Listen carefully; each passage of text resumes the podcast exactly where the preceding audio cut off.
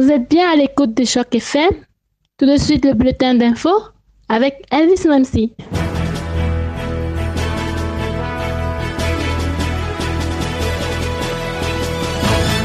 Bonjour et bienvenue. L'entreprise américaine Lyft débarque à Toronto. Alors que l'installation de Uber avait suscité un certain nombre de polémiques et de contestations liées entre autres aux exigences des compagnies de taxi qui disaient faire face à une concurrence déloyale de la part de Uber, c'est au tour de Lyft déjà bien connu aux États-Unis de s'installer à Toronto. L'arrivée de ce nouveau joueur dans la partie, s'il représente une difficulté pour Uber, constitue un défi de plus pour les compagnies de taxi.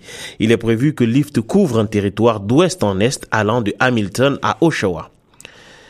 Toujours concernant Uber, un usager a eu la très mauvaise surprise de se voir facturer une course de 7,7 km à 18 518 dollars par la plateforme Uber à Toronto le 8 décembre dernier. Comme en témoigne une capture d'écran publiée sur Twitter. Ce trajet n'aurait normalement pas dû coûter plus de 16 dollars. La plateforme a finalement reconnu l'inexactitude de la facture et a effacé cette ardoise du compte de l'usager en question. La première grande vague de neige s'est abattue sur la région de Toronto hier avec une intensité telle que 400 vols environ ont été annulés. De même, un nombre considérable de retards se sont produits. Cette situation n'a toutefois pas été constatée dans la seule région de Toronto, puisqu'à Ottawa et au Québec, les conditions atmosphériques ont là aussi occasionné des perturbations dans l'arrivée et les départs de certains vols. Cette vague de neige a eu d'importantes conséquences sur les routes à Toronto, puisque la police a signalé pas moins de 15 accidents sur les routes. Vous êtes donc toutes et tous invités à beaucoup de prudence au volant de vos autos. Dans le cadre du projet Salle de presse, nous vous offrons aujourd'hui un extrait de la chronique de notre expert en matière d'histoire, Viateur Lefrançois. Dans ce nouvel épisode de sa chronique, il parle d'un pan très important de notre histoire, à savoir la Première Guerre mondiale, telle qu'elle fut vécue par le Canada. Il est au micro de Guillaume Laurin. Qu'est-ce qui va se passer euh, du côté du Canada pendant ce temps-là?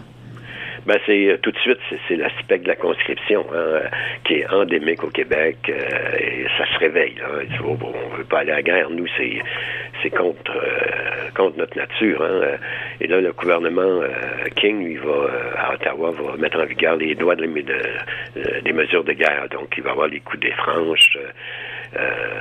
C'est sûr que le Parlement fédéral, il y a, des, il y a beaucoup de, de débats là, qui euh, animés entre les partisans de la neutralité et ceux qui veulent euh, la participation massive à la guerre. Hein. C'est toujours, euh, toujours le même débat qui, qui revient, à, qui revient à, chaque fois qu'il y a un conflit grave à l'extérieur. Hein. Et là, ben, il va finalement, il va, il va arriver, il va y avoir un pacte qui est peut-être pas écrit là, mais c'est un pacte entre les Anglo-Canadiens et les Canadiens français.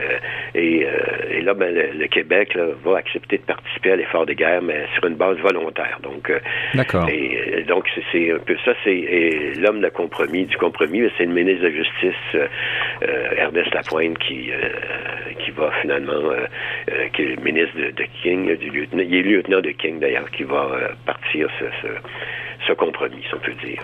Et alors, quelle est la réaction à Québec? Est-ce que les gens acceptent ce compromis? C'est du bout des lèvres. Hein. D'ailleurs, dès l'annonce de la guerre, il y a des assemblées qui se tiennent dans, différentes villes. Euh, du Québec. Les foules sont nombreuses, l'atmosphère est tendue, fébrile.